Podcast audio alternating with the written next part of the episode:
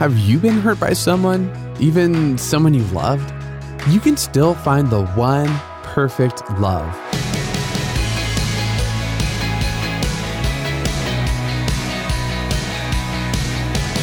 Hey, I'm Dylan, and you're listening to Unlocked, your daily key to unlocking God's Word in your life.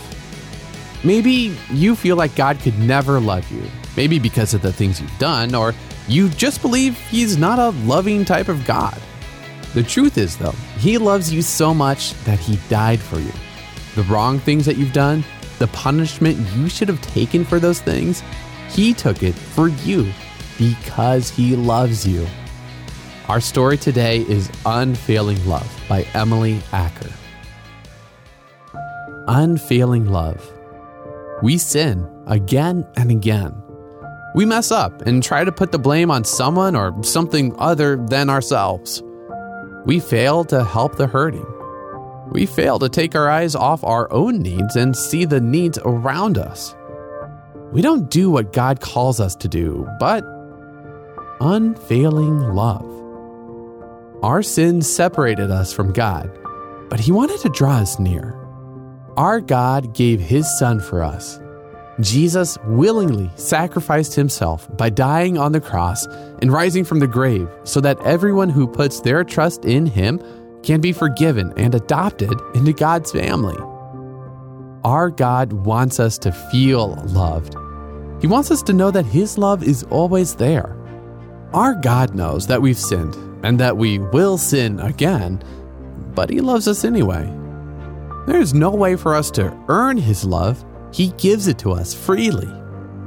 Unfailing love. Human love is a gift from God, but only God's love is unfailing. People will let us down, and those closest to us might even stop loving us.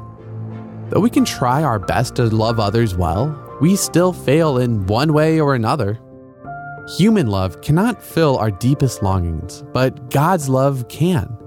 He holds us close in His arms and never lets us go. I thank God for His unfailing love. All right, let's think about this for a second. How is God's love different from human love? Can you think of a time you felt loved by God?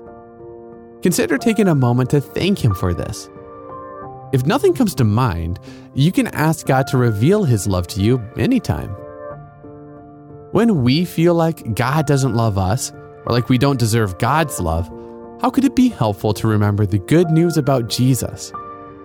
You can read about the good news on page 104 of the printed Unlocked devotional, or go to unlocked.org and tap on Know Jesus in the menu. What are some ways we could remind each other of God's unfailing love for us? Now, as you and I can read in Psalm 44 26, rise up and help us, rescue us because of your unfailing love. And I'd encourage you to read more in Psalm 98, verse 18, Psalm 143, verses 8 through 12, and Isaiah 54, verse 10 to keep God's Word alive in your life. Unlocked is a service of Keys for Kids Ministries. And what did you think of today's story? You can always tell us what you think or ask questions when you email us podcast at unlocked.org or message us on Instagram at unlockeddevo.